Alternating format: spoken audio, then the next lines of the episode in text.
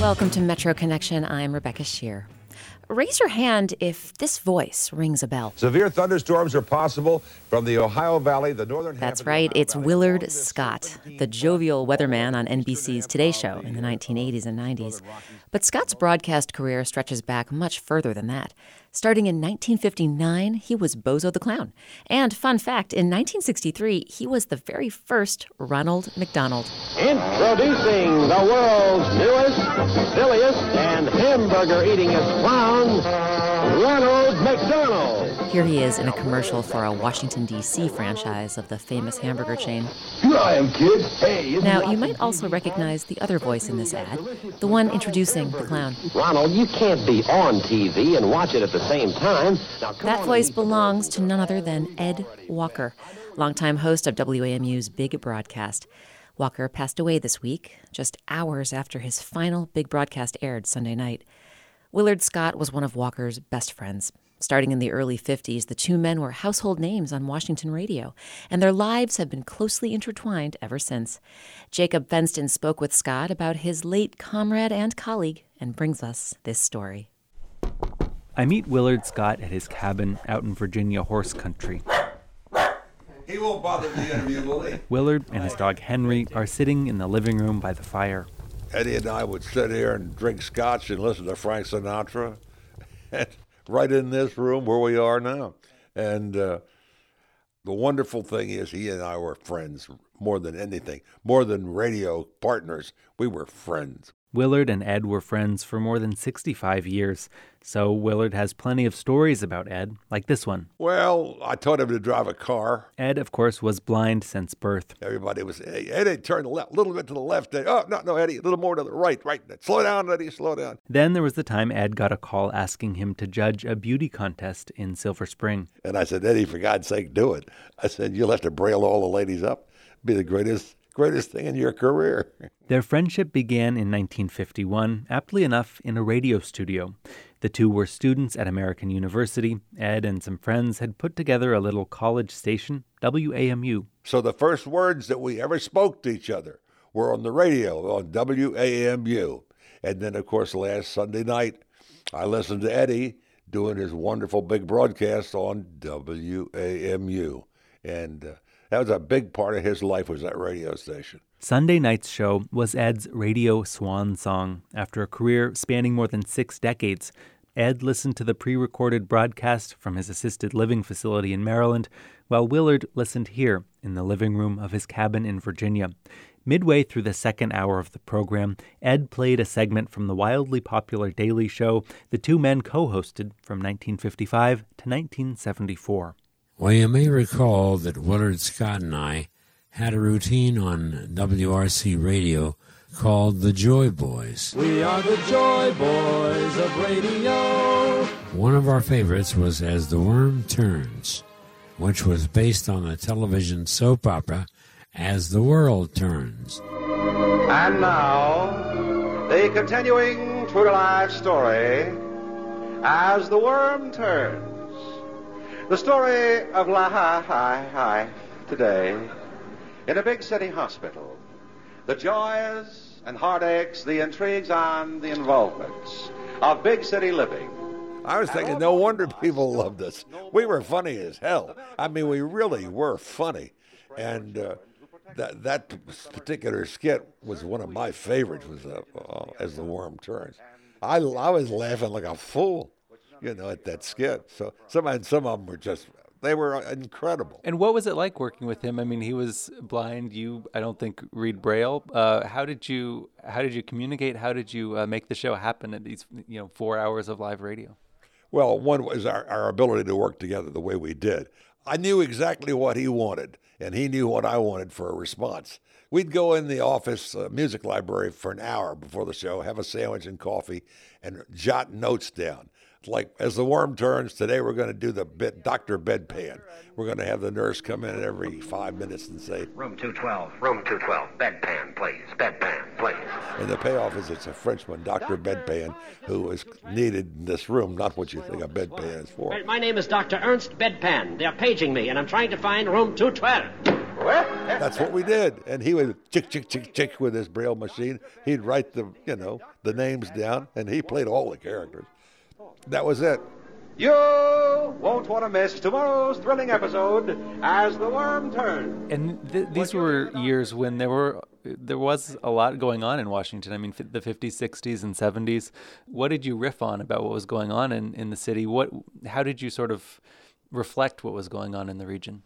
Well, number one, we stayed clear of anything that was controversial because that was not our act. Our act was to be funny we stayed clear of the other stuff, you know, because there was the, the Martin Luther King was assassinated, and the city was in turmoil, and then we had the Vietnam War, which went on and on and on, you know. But we didn't even do that, and we were clean, you know. We were all we were squeaky clean. We were Snow White and the Seven Dwarfs. I mean, you. It's sort of amazing that you could work so closely together, and you know, come out of it just as good friends after working so closely together. What What do you think um, explains your your long friendship? Well, uh, we love each other. We were devoted to each other. And I, always said it was nice to have a friend because, you know, in the broadcasting business, sometimes they don't like what you do and they'll chew you out. And sometimes, I hate to say it, but there are people that want to see you fall on your ass. And uh, when that would happen, I always had Eddie to talk to. And I could know that he was not only a confidant, but he'd give me good advice. Same thing with me. He always had me. And so we had each other. How about that? That sort of works, doesn't it? that was broadcaster Willard Scott speaking about his friend and longtime co host Ed Walker. Walker passed away this week at age 83. Jacob Fenston produced this story. If you'd like to see a video of the Joy Boys recording their last show together, head to our website, metroconnection.org. It's quarter to three. There's no one in the place except you and me.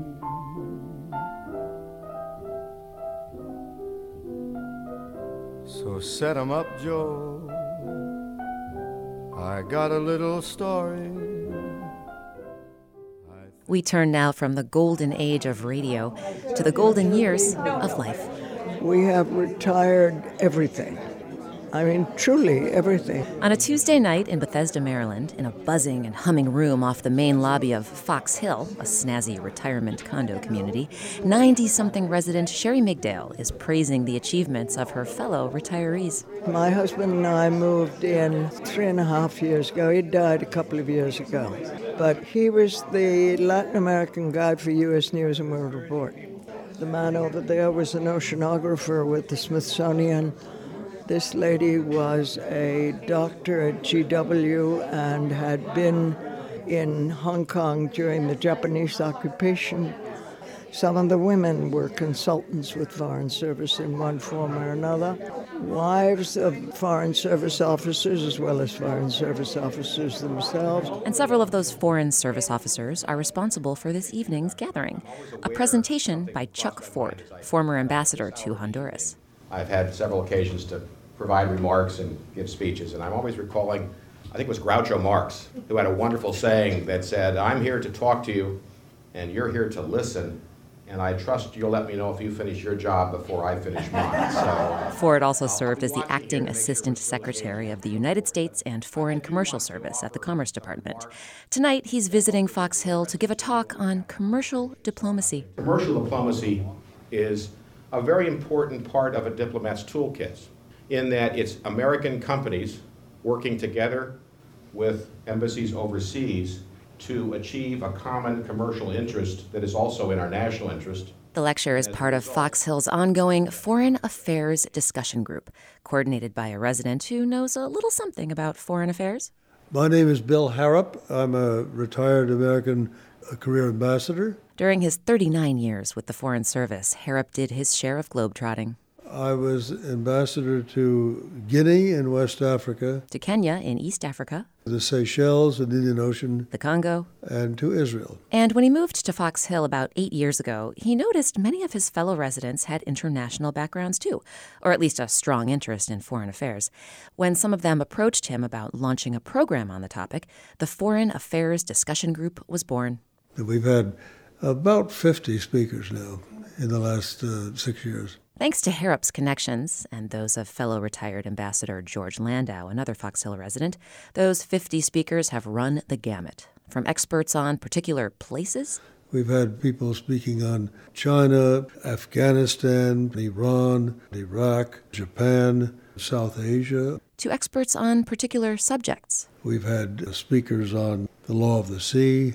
We've had a speaker on the future of the euro, on uh, space issues, international questions to do with space. Ambassador Landau, whose resume also boasts an impressive roster of countries. I served before in Paraguay, in Chile, and in Venezuela. Says they strive to keep topics timely and relevant. Whenever a country has problems and on the headlines, we try and get the relevant people to cover the occasion. Retired attorney Jack Frankel was among those who'd initially approached Bill Harrop about starting a foreign affairs group, though Frankel originally thought residents would just discuss international current events amongst themselves.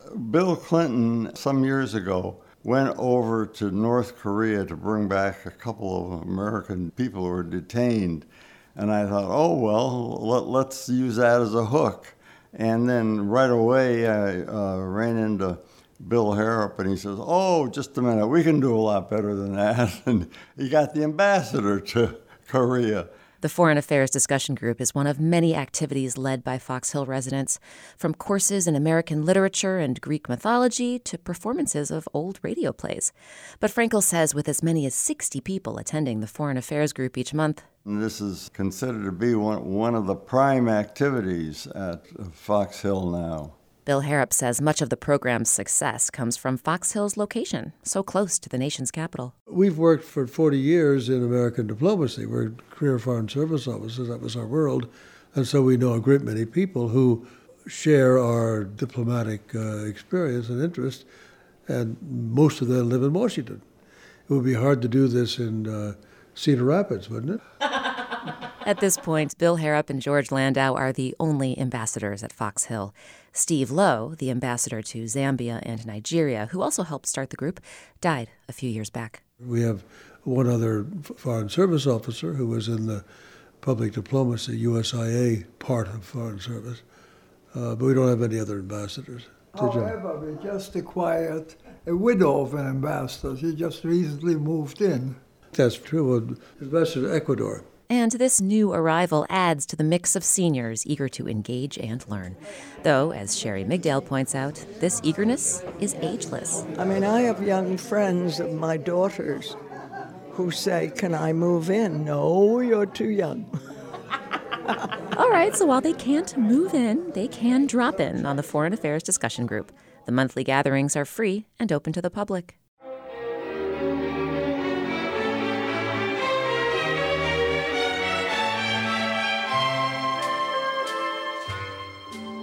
Time for a break, but when we get back, with Virginia's elections around the corner, labor and minority rights groups make an unprecedented push for dozens of candidates. That and more as Metro Connection continues on WAMU 885. WAMU news coverage of labor and employment issues is made possible by your contributions and by Matthew Watson.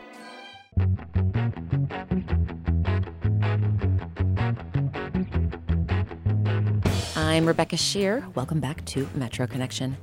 The news has been chock a block with coverage of the 2016 presidential race. But here in our region, we have a pretty significant election coming up next week. All 140 seats of the Virginia General Assembly are up for grabs. Thing is, polls show most voters aren't paying much attention in this off off year, so a major challenge for politicians is getting voters to the polls at all. This year, some candidates are getting help from a new coalition of labor and minority groups. The coalition is raising money and has endorsed 27 contenders. But perhaps more significantly, the groups are deploying armies of volunteers to knock on doors. Virginia reporter Michael Pope tagged along to see how the ground game is different this year. These are just around. This is just I know what the Wawa's is. Yes. Mm-hmm. That community back in there. Like many coordinated campaign offices, these days the Woodbridge Democratic office is in a strip mall. The location looks like it used to be a dentist office or a job placement center. Now it's a place for campaign manager Chandler Belanca to hand out maps and scripts to union members over jelly donuts and black coffee. Here are the scripts. These are a little different from what we've been using in the past. We're moving into uh, Get Out the Vote. Belanca is the campaign manager for Josh King. He's the Democrat running in a hotly contested open seat in the House of Delegates. The Republican in that race is Mark Dudenhefer, a former member of the House who's raised about twice as much money. Belanca's plan for the volunteers involves contacting carefully selected voters in Woodbridge. A lot of these are going to be people that they've either previously talked to that have said, yes, I'm voting for Jeremy, okay. or yes, I'm voting for Josh, or based on scoring models are, you know, super, super Democratic, but they just need that extra, like, Tuesday's election day, go vote right. kind of a thing. Okay. Yeah. Union members Tammy Wandong Ware and Faye Mingo get into a car and head out into the neighborhoods of Woodbridge, a sprawling exurban community of single family houses in Prince William County. Port Potomac, yes, 2454. It's at one of these houses where they meet voter Bob Piper. Now, I got one, one, one thing I want to throw at you there and there. It's my opinion. Yes, sir. That if they put Metro down here, it would do a lot to alleviate the traffic. Yes. yes. So my thing is, why you want to keep building these roads when all you need to do is build a track? Okay. What's okay. King gonna do about that? Nothing. He's gonna try to make another road. Okay, before they can do anything, I would say that we need to get them into Richmond. They need. They hey, will. They will be. I, they will be your voice. That. Okay. And all I get is we're working on it. Okay, but in order for them to continue the work, they need to be in the House in Richmond. Yes. So that's why we ask you your plan to vote on November the 3rd. The reason she's asking that question is something campaign officials call vote planning. That's essentially getting people to commit on how they'll fit voting into their day. That's part of the strategy this new coalition, known as Take Action Virginia, pursued earlier this year during the primary season. All of their candidates won, and some of them were long shots. I think we saw this model be really successful in the primaries, which is why we're doing it again in the general. That's David Broder, president of SEIU Virginia 512. Broder says the level of coordination between the various groups and the economy of scale is unprecedented. Union members going out and knocking doors for candidates is not new. What's new this election cycle is the coordination that we have done with other labor unions and uh, immigrant rights activists to target our work in a couple of very specific districts. Republicans haven't put together this kind of coalition, at least not yet. But Jeff Skelley at the University of Virginia Center for Politics says this is a trend that's not about to fade anytime soon. Ever since the Citizens United Supreme Court case, there has been a surge in the amount of organizing, like direct on the ground organizing field work from outside groups, from groups that are not directly affiliated with candidates or the political parties. For labor groups like SEIU, the new rules opened up a door that had previously been shut. In the case of labor groups, they couldn't use their own money to encourage non union members to vote for specific candidates. Now they can. This new strategy is about to face a major test, Election Day. In the race for House of Delegates in Prince William County, will Josh King be able to keep the seat in Democratic hands? Or will Mark Dudenhefer, the Republican who used to represent this district, make a comeback and turn a blue seat red again? The answer to that question will mean more than who goes to Richmond. It will also spell success or failure for this particular model of political organizing. I'm Michael Pope. In races all over Virginia this election season, one of the central issues is gun legislation. The Commonwealth ranks among the most gun friendly states on the East Coast, and Democratic Governor Terry McAuliffe has made it a priority to change that, without much luck in the Republican controlled General Assembly. Northern Virginia is home to both the National Rifle Association and an increasingly diverse population. But in this part of the state, traditional gun culture is colliding with a more liberal social mix. Karen Turner introduces us to several gun enthusiasts who buck the usual stereotypes. How'd you do? Uh, pretty well, actually. Got all of them on the paper and most of them within about a four inch radius. Adith Subramanian is shooting at the NRA range in Fairfax, Virginia. So I, I would describe myself as probably the last person you'd expect to own guns. I'm a very liberal minded person. I'm a vegan. Looking around at the range, we're surrounded by the typical gun owner white, male, middle aged. White men make up two thirds of all gun owners in the US, but account for just a third of the total population. Subramanian does not fit this profile. My parents were both born in India. Um, in India, gun ownership it's not looked upon as a good thing. So uh, I actually grew up in a very anti-gun house. Subramanian picked up guns in college, initially for sporting reasons. He bought his first gun when he was 19. My experiences as a minority gun owner initially started pretty nervous. Um, I was very intimidated initially because I, I had the the stereotypes in my head that guns were a you know white male Republican thing to have. Owning a gun also made him feel out of place among his more liberal friends. I do not mention guns around them at all. Uh, I, I have before once or twice, and it's it's usually ended with me being looked down upon for owning guns. He says he now feels accepted by the gun community, but I asked if he ever feels conflicted. A lot of gun owners hunt or have hunted or want to go on hunting trips, and I'm a vegan. I'm as far away from hunting as you could possibly get. It's never been an issue where I've had to stop and think like, you know, is this wrong or is this okay or does this conflict or am I being a hypocrite? They're just very separate parts of my life. Subramanian says he came about his passion for guns in the same way he came about his veganism. He believes these personal choices are better for society. A gun is the ultimate equalizer. So minorities, LGBTQ, and women, and all those fringe communities you're talking about can really benefit from firearms because they're communities where, when they are attacked, no one's going in there with a fair fight. That's one reason for owning a gun for John Mayer, a restaurant owner in Richmond, Virginia. I met up with him at Chefs for Equality, an event hosted by the Human Rights Campaign benefiting the LGBT community. Uh, I originally bought it just for target shooting and the sport of guns and weapons. As a gay individual, it's always going to be, I think, helpful to have just in case things happen in, in this world.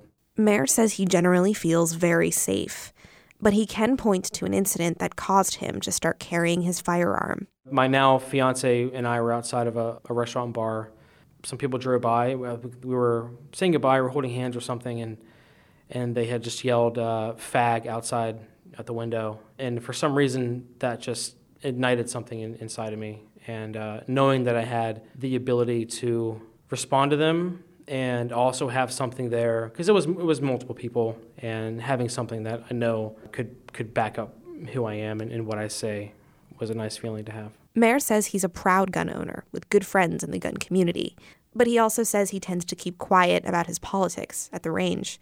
He describes himself as a near socialist Democrat. In my position, I just tend to stay quiet and shoot my gun and, and practice what I need to do and, and leave.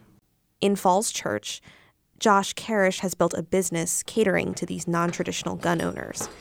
I visited his gun shop, The Gun Dude, where Karish was hosting a free Friday night spaghetti dinner. It doesn't seem like your typical gun shop, with paintings by local artists hanging on the walls, couches, free coffee. The crowd is very diverse, all ages, all races. We try and, and cater to folks that don't feel comfortable walking through the classic firearm store. So it really does allow for all depths and breadths to come through. At the spaghetti dinner, I met people who refused to be interviewed due to their left leaning career fields.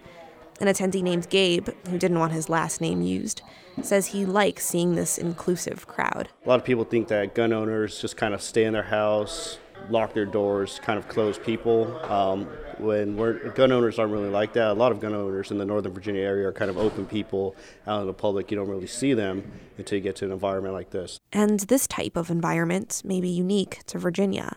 For Adit Subramanian, it feels like home. It's hard to find a place that I can live where I can go to a vegan restaurant and then go shooting in the same day. I'm Karen Turner.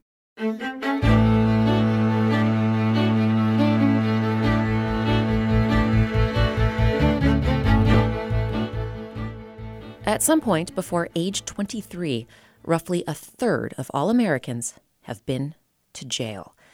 And the consequences of a criminal record can affect nearly every aspect of a person's life, from finding a job to securing housing. But that could be changing in Maryland. Several laws now in effect allow people to shield particular charges from public view, such as charges for crimes that are no longer criminalized and for certain misdemeanors, such as possession of small amounts of marijuana. As Jana McCone tells us, the laws could affect tens of thousands of people.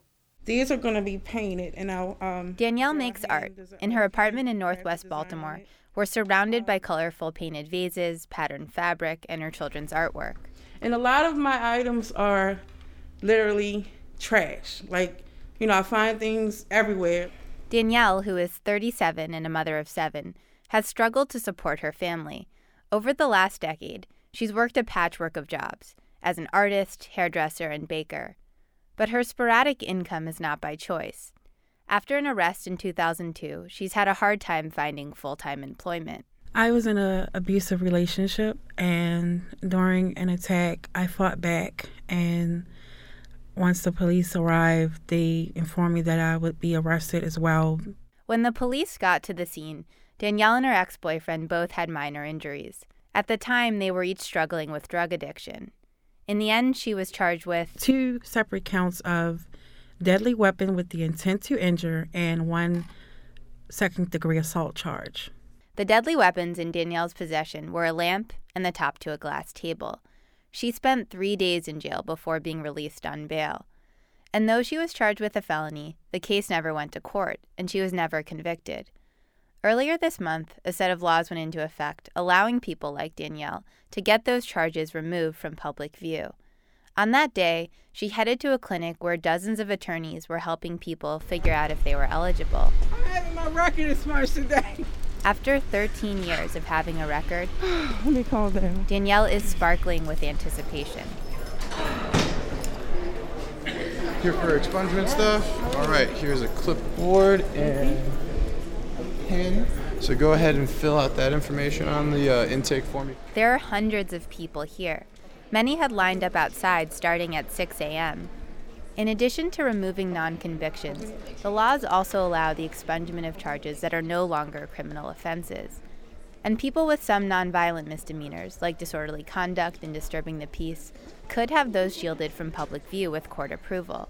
Karen Aslan is Senior Policy Advocate at Job Opportunities Task Force, a nonprofit that works to improve job skills and incomes for low wage workers. We're hosting this clinic to ensure that individuals can come to determine this is what your record looks like. This is what's eligible. This is what you need to do. Help them fill out court forms so that they can leave today and head directly to the courthouse and drop off their forms. So this asks me about my income, benefits, assets, income. Are you currently employed? No. Okay. There's one page on here.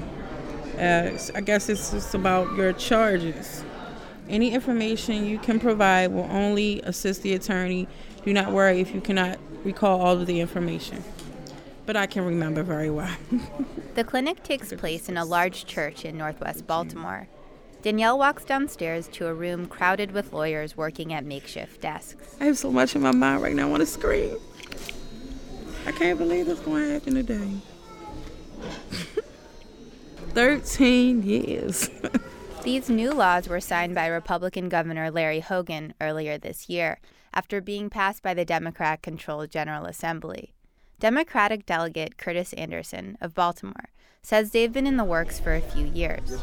The Second Chance Act, as well as the uh, expungement of crimes that are no longer crimes, uh, put a lot of time in it. The bill failed two or three times. It's been cut down a lot, but we finally did get something passed. And then to come today and just see the faces of the people who it's going to help has re energized me to get the rest of it done. But some people at the clinic found out they were not eligible to have their records removed. As I'm interviewing Delegate Anderson, a woman in her mid 20s walks up. Well, Ms. Anderson, I, I have a question. Yes. Um, first, th- first of all, thank you for sponsoring the bill. I have a master's degree. I have three degrees. Yes. I don't have a job. I can't get my record expunged. The woman, India, was charged with failure to stop at a stop sign following an arrest for driving with a suspended license. She was surprised to find out that she wasn't eligible to get her record cleared today.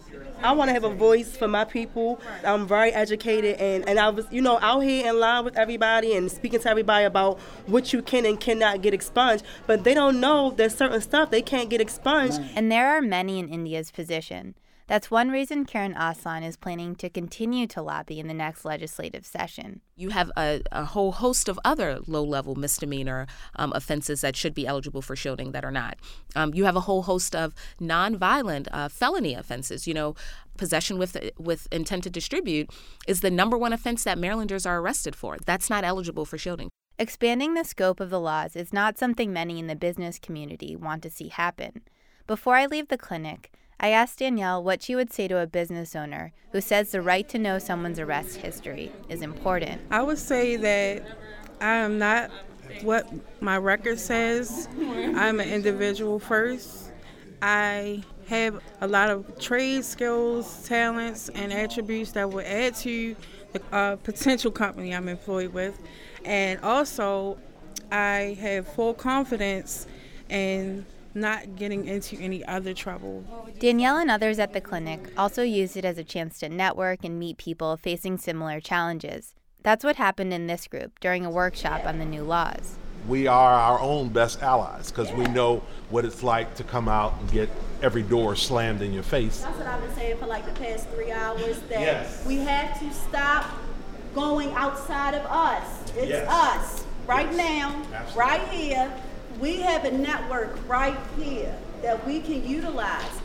At that workshop, Danielle gave out a few of her business cards as she told people about the art she makes and sells. For those who can't find work, they're determined they'll support one another. I'm Jonna McKone.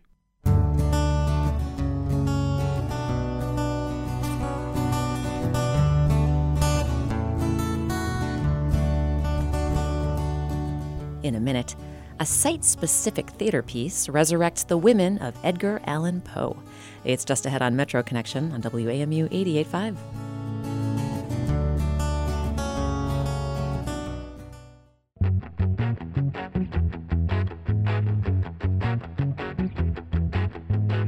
Welcome back to Metro Connection. I'm Rebecca Sheir. Coming up, a new book on DC history that proclaims the capital city the stepchild of American democracy. And a new interactive theater experience gets you up close and personal with the women in Edgar Allan Poe's life. But first, Yo quisiera hacer un llamamiento de manera especial. That's the voice of Archbishop Oscar Romero, who was assassinated in 1980 during El Salvador's civil war. In his final sermon, one day before his death, he urged soldiers to follow the laws of God, not the repressive government. Romero and other church leaders were among the most outspoken when it came to protesting civil rights abuses during the war. Armando Trull has been covering the rising violence in modern day El Salvador. In this next story, he takes us inside two churches, one in El Salvador and one right here in the district, to find out how the faith community is responding. The body of Christ, the bread of God. The Calvary Baptist Church has stood in Washington's Chinatown since 1862. It's a welcoming, multicultural congregation. Calvary has bilingual and Spanish language masses for its Latino worshipers. This past summer, a delegation visited a sister congregation in El Salvador. For years, Calvary has been providing scholarships to poor Salvadoran children. Edgar Palacios is the associate pastor at Calvary. The people need to eat, to have uh, some social uh, benefit as um, health, um, education. Palacios fled to the district in 1989 after being singled out for assassination by right wing death squads in El Salvador. This happened during the civil war that ended in 1992. He says that war was a result of social injustice, and so is the ongoing violence. The violence is a complex issue. For me to resolve this uh, problem, it is a, a process all the sector of the society need to involve in this uh, solution. There are an estimated 75,000 gang members and hundreds of thousands of gang associates in El Salvador. Palacios believes they have legitimate grievances. They are victims of injustice system. They are victims of the Salvadorian society. Feared and hated by many Salvadorans, the heavily tattooed, uneducated, and poor gang members can't find jobs. Over time, entire communities become trapped in the gang life. They need to have will to stop this kind of uh, uh, behavior. The murders, kidnappings, and extortion that gangs engage in to control neighborhoods. He says finding alternate ways for gang members to support their families and integrate into society is the only way to stop the bloodshed.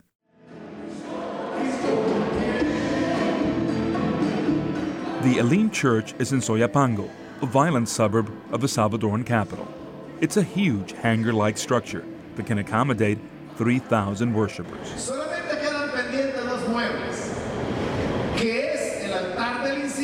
Pastor Mario Vega is the head of Elim Church, the second largest evangelical church in the country. In El Salvador, we are living a very difficult situation. Vega also sees injustice and poverty as factors behind decades of violence. The more you humiliate a, a person, this person become more violent. Since the Civil War ended in 1992, nearly 80,000 people have been killed. That's about as many as were killed during the war. This year, more than 5,400 people have been murdered. Vega disagrees with the current government policy of police raids into gang controlled neighborhoods. The use of the violence instead of prevent violence produce more violence. This is sound from Twitter video of a police raid this week in the capital suburb of Ayutuxtepeque. It was published on the website for La Prensa Gráfica, one of the largest newspapers in the country. A police helicopter is hovering over a crime scene. It's part of a search for half a dozen gang members who allegedly murdered an 18 year old nursing student. These raids usually end with dead gang members. This was no exception. Three were killed by police. Oíme bien, oíme papito lindo, no te preocupes. El Señor está hablando por ti en este momento. La Prensa Gráfica also published video of a local pastor who was at that raid. He's having a cell phone conversation with a frightened 19 year old gang member. He says, Listen to me, my beautiful child. The Lord is speaking on your behalf now. He'll protect your life, but you must give yourself up. He tells the gang member, I know there are snipers, but I ask you, do you place your faith in God? The young gang member turned himself in after a few hours. Police say he was the palabrero, the shot caller for a local Barrio 18 gang, and was wanted in connection with three murders. Some Salvadoran churches welcome gang members who want to change their lives. Joining a church is the only way members can leave gangs alive. But this requires the blessing of a gang boss, and the conversion has to be real. Those who fake it or leave without an okay are seen as traitors and can be executed. Not all churches welcome former tattooed gang members into their midst. They fear it may bring violence to the congregation from rival gangs bent on revenge. This is Pastor Vega. I am afraid about what happened in the future, and it's time to begin to work right now. I'm Armando Trull.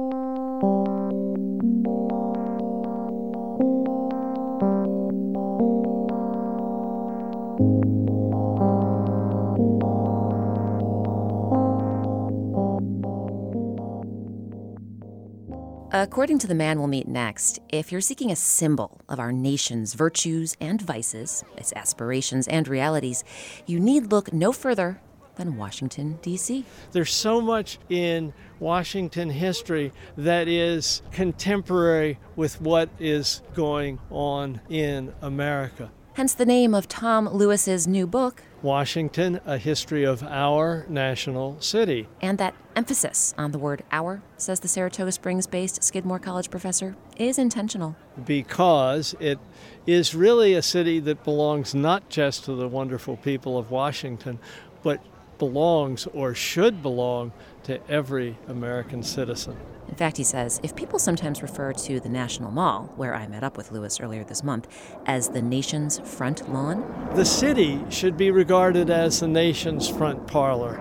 I spoke with Tom Lewis on the western end of the Lincoln Memorial Reflecting Pool.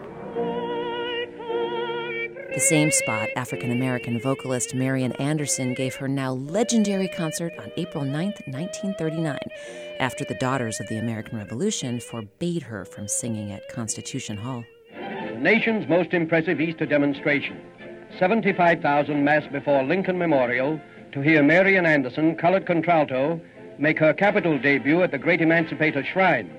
Refusal of the DAR to let her use their hall fanned a countrywide controversy, with this great gathering as the climax. It's this great gathering that Tom Lewis chose for the opening scene in his book. When he and I chatted, I began the conversation by asking him why.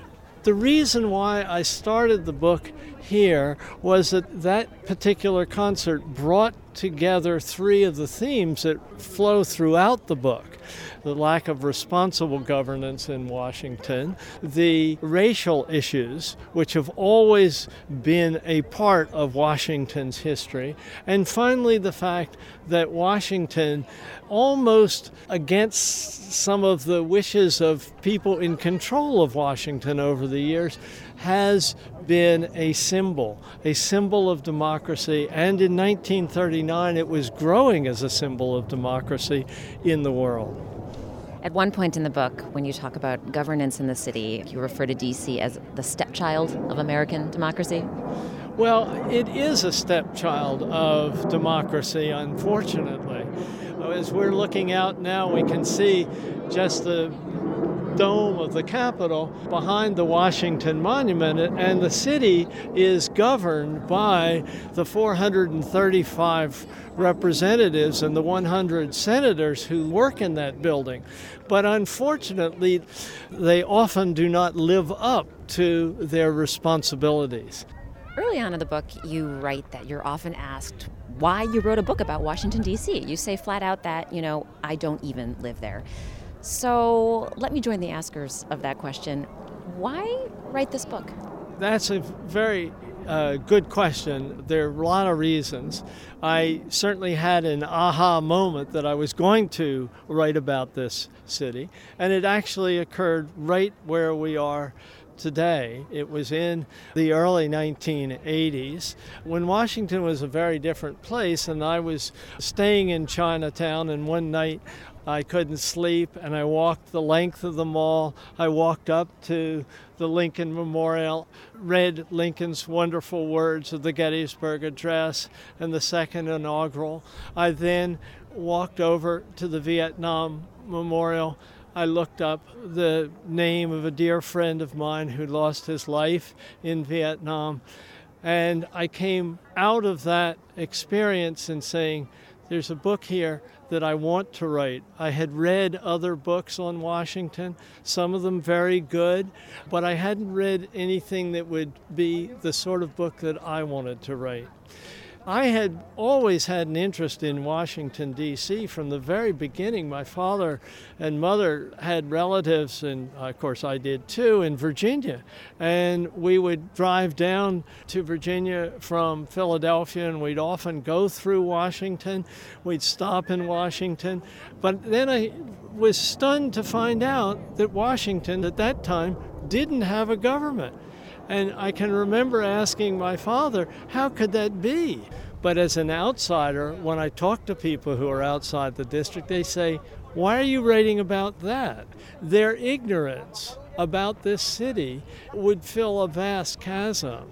And that's a very sad thing. And I actually hope that this book will help people to understand the city and why it's so important, not just to Washingtonians, but to all Americans. You've written several books on American history now, including The Hudson. I'm curious, what was especially different about this one, about bringing this one to life? One of the things in the books that I've written that has always been important to me is the, the question behind them Who are we as a people? And I've embraced that question working with a friend of mine on a, a splendid documentary about the Brooklyn Bridge. I looked at that same question when I wrote a book about the interstate highway system, of all things. And the Hudson has that same question uh, behind it. But what makes the Washington book a little different is it's a subject that has 200 plus years of history behind it, and it gets to the heart of so many questions that are a part of our democracy, that should be a part of our democracy. How we function as a people. What rights and privileges do we get to uh, give to people? Washington becomes the heart of America and the heart of the questions which all of us in our history have wrestled with and continue to wrestle with. Tom Lewis is author of Washington, A History of Our National City.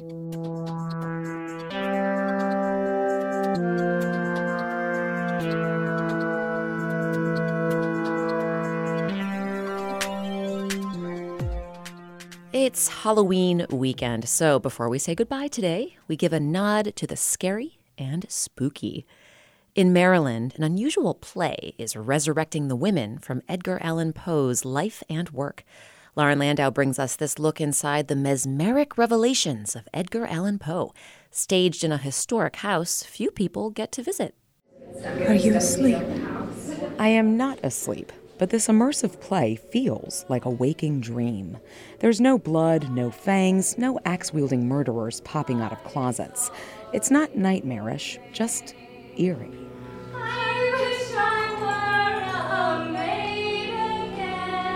The site specific play is staged in the Maryland Historical Society's Enoch Pratt House. The Baltimore landmark was built in 1846, just three years before Poe mysteriously died in the city. Welcome to Mesmeric Revelations at the Enoch Pratt House. A handful of people are sandwiched between the door to the street and one that leads into the house. This vestibule is a bridge to another realm. There's no set path, so please feel free to explore, touch, feel, and open your eyes and your mind to mesmeric suggestion. The show won't officially begin until all 26 audience members are inside, but the scene is already being set. Wearing a formal black dress and white apron, a housemaid greets the visitors. Would you like to drop your coat? Soon, the doors that line this hallway will open, revealing different rooms. Glenn Ricci produced and directed the show.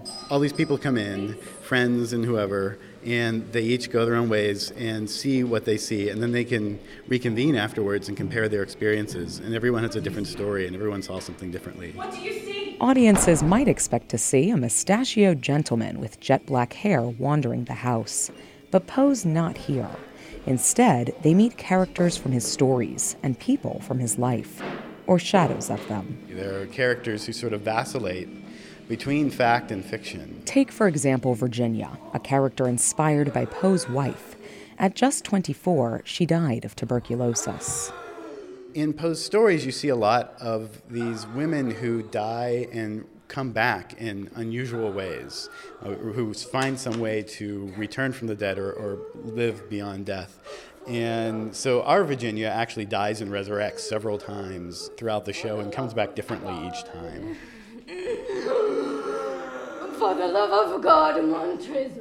The play focuses on the women who were close to the author or created by him.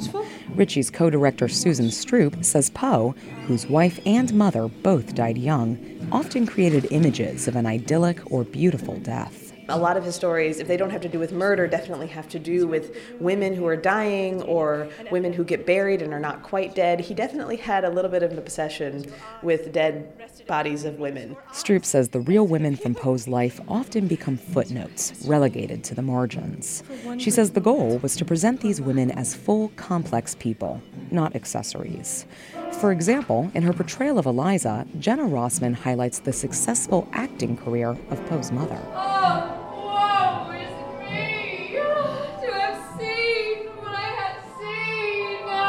Rossman was also part of the play's first run this spring, when it had a smaller cast and only used the first floor of the house. It's it's insane how how the scope of this production, thinking how far we've come and how far it's evolved. The building has changed too. David Ballou is grants manager for the Maryland Historical Society, which bought the Enoch Pratt House in the 1910s to serve as the society's headquarters. And ever since then, we had kind of built organically around it. Um, we've kind of consumed the whole city block. With a new modern facility right next door, the society shuttered its former headquarters. Closed to the public for more than a decade, the house sat unvisited and unused. That is, until a sold out run of Mesmeric Revelations opened in March. It's just brought hundreds of people to see the house for the first time. And we're really excited about that because it's hard to fundraise for a renovation if it's not on people's minds. The plan is to make the Enoch Pratt House a state of the art facility. Hopefully, Blue says, that multi million dollar renovation can break ground before 2019, in time for the Society's 175th anniversary. I'm Lauren Landau. The Mesmeric Revelations of Edgar Allan Poe runs through November 22nd. If you want a sneak peek, you can check out a video trailer on our website, metroconnection.org.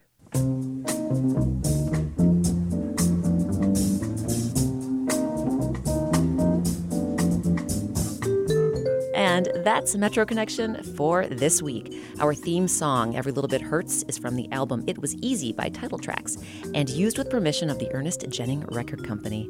We list all of our music at metroconnection.org, where you can also find links to our weekly podcast and to our Twitter and Facebook pages so we can stay in touch with you all week long. I'm Rebecca Sheir, and thanks for listening to Metro Connection, a production of WAMU 885 News.